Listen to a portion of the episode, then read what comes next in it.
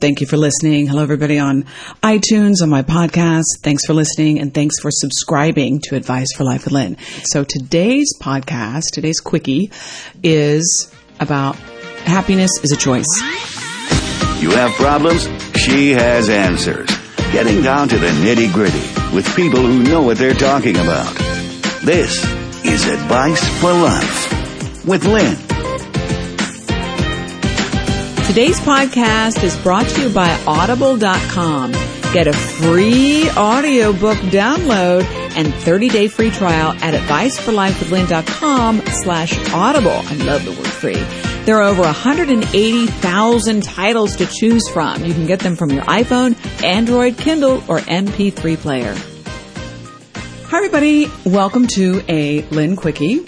So one of my favorite gurus of all time, her name is Marilyn Roth.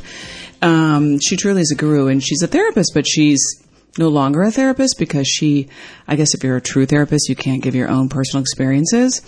Um, so she now calls herself a spiritual leader, and I learned so much from her, from her own stories and her own lessons that I'd much rather, uh, I will learn, learn more quickly from a guru and somebody who shares her own stuff than just a therapist who says, how do you feel? So, um, I'm hoping to do the same for you guys, just sharing my own experience. So today's podcast, today's quickie is about happiness is a choice.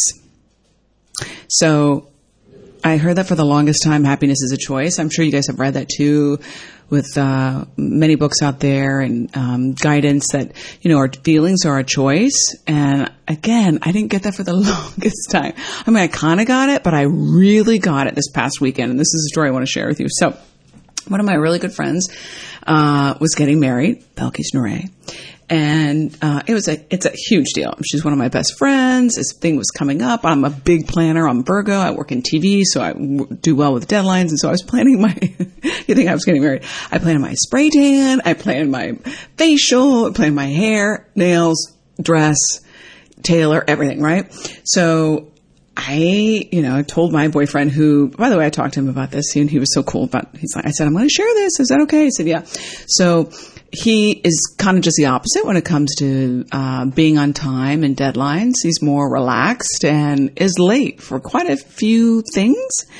So, and I've been uptight about that in the past. Like, I can't stand being late and I can't stand the picture being different than what I envisioned it to be, right?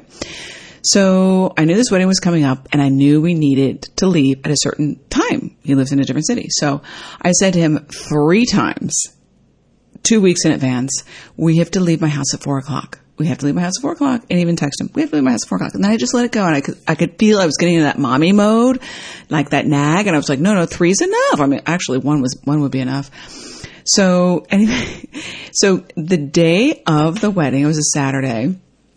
Um, I just woke up and I said to myself, because we talk, you know, frequently, and I knew what his day entailed and I knew what my day entailed. And I just had this knowing come over me. And the feeling was, he's probably going to be late, or he might be late. There, there's a good chance he might be late. I don't want to be negative because I hate when all thought becomes form, but there was a part of me that was like, he's going to be late. So, and I, I just had this moment. I was like, okay, well, what are you going to do? Are you going to be, you know, happiness is a choice. Are you going to be unhappy? You're going to be tight and wait for him till he gets to your house. And then if he's late, you're going to be, uh, you know, pushing him along or maybe insinuating to him about how he could do things differently. And then you'll be uptight and you'll show up uptight and you're not going to be happy. Are you going to choose that? That's a choice. Mm, that's like old Lynn for sure. Uh, fake it. Oh, everything's fine. Everything's not fine. Or are you going to just be free and choose to be happy and go and be on time? And then if he shows up, he shows up. And when he shows up, he shows up. And without any judgment, I chose B. So I just had this cling feeling and the thought in the, in, in the morning. I was like, I choose B. I'm going to choose to be happy. I'm going to choose to be on time. And I'm going to choose to accept him. And I'm going to accept myself too. So I got ready and I had a great day. And we were, again, we were supposed to leave at four, right? So he calls me at three fifteen and he's upset. And he's like, I'm, I'm not even ready. I'm not even near you. There's traffic. And it's true. You know, South Florida traffic is from hell and this and that, this and that, and this and that. And I could hear in his voice that he was upset, like genuinely upset. And I felt the weirdest thing. I felt no judgment. I actually felt compassion, and I wasn't upset at all. You know, you can say that, but really you are. No, truly, I was not upset. I felt bad for him. Um, not like pity party, but like, you know, I have had some, I had some compassion. So I just said, take a deep breath. It's okay. Just like I would talk to any friend. Uh, when you get here, you get here. And he's like, oh, I haven't even ironed anything. I'm like, I'll leave my ironing board out. Um, I'll leave the front door unlocked because I'm just going to miss you. You know, maybe that wasn't the safest thing. But anyway, um, I said, I'll Uber and I'll see you when I see you. And I'll send you the address, even though I already had sent it, but I'll send it again. And, you know, I understand, you know, you're flustered. And I, I would want to hear those words from myself if the shoe were on the other foot.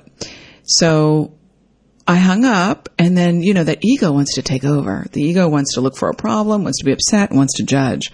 So for a half second, I thought about texting one of my friends. He's late. I'm going to go to the wedding by myself. And then I was like, before I could put my thumb on, you know, send or actually finding the person's name, I just decided, I'm like, oh, you decided to be happy. You decided not to judge. You decided to go with the flow. Don't text anybody. There's no problem. So you can go wedding alone. Big deal. Actually, it might be good for you. So I didn't text anybody. I decided to be happy. Got it. I, I left. I got in the Uber. He was coming to my house. We just missed each other. And for another half second, I was like, oh, he's here. Maybe I should wait. He wasn't even near ready. I didn't want to be late. I wanted to soak up the entire wedding. Pre, during, and after wedding. So I said goodbye, I kissed him, I'm like, I'll see you when I see you. And then, you know, I get to the wedding, everybody's like, where, you know, where is he? Where is he? I'm like, oh, he's coming, he's coming, whatever, you know, I, there's, it was not a problem. I sit down and he slips right in, right before the bride shows up, and, and I saved him a seat and everything was cool. And I felt peaceful, happy, not judgment, not judgmental. And later in the evening, he's like, it meant the world to me that you were cool and that you're okay with, you know, me being late. I was in the moment. It's not so much, this isn't really a quickie podcast about um, being late or being on time. It's again about how I really felt and figured out how happiness is a choice, how accepting a situation first is the first step toward peace. And number two, deciding how you're going to feel, because all thought becomes form. That is absolutely, in my belief, from my experience on earth, one hundred percent true. So my thought was, I'm going to be happy, therefore I felt happy. So that was a real big eye-opener, and I hope to repeat that, you know, throughout my life, because the picture was, oh, we both go to the wedding together and on time, and and that wasn't what happened, but I was just as happy. Everything was just as cool. And why can't I go someplace by myself and be happy? So I hope everybody out there who's listening also makes a choice to decide how they're going to feel. And by the way, you don't always have to be happy. There are times when I visited somebody in a hospital recently and I went to the elevator and I was like, I think I'm feeling pretty sad. Yeah, I think I'm feeling pretty sad. And I decided, I made a choice to allow myself to feel sad, to allow myself to get back in my car and cry and have my feelings. Like, it's okay. I decided to feel sadness and be sad for the time moment, for the time in the moment. So, you know, the sooner I got to do that, the sooner I got to go to peaceful peace after that. If you resist it, if I resisted it and got in the elevator and said, oh, I'm not sad, I shouldn't be sad, I should be happy, I choose happiness, I'm denying my sadness and I'm never going to be happy. I'm never going to be peaceful. So sure enough, it passed like a storm, you know. It came through my body, I cried, and then I moved on. I made a choice to be peaceful. I wasn't necessarily feeling happy after that, after crying, but I felt better. I felt okay. And then, of course, after okay comes happiness. So feel what you're feeling, accept your feelings in the moment, and then you can make a choice on how you're going to feel. And that concludes today's podcast, Quickie Podcast on choosing your feelings. A reminder to everybody, submit your questions on advice for life with lynn dot com. I care about what's on your mind. I love your questions. And when you go to my website, you'll also get access to my free happiness guide when you sign up. Also, I'm looking for guests with different ways they can help the Advice for Life followers. So reach out if you have something to say and you want to be on the podcast. Lastly, please subscribe and rate my podcast on iTunes. I really care about what you think. Tell me how I'm doing, what you want to hear about. The links are also in the show notes and also on the website.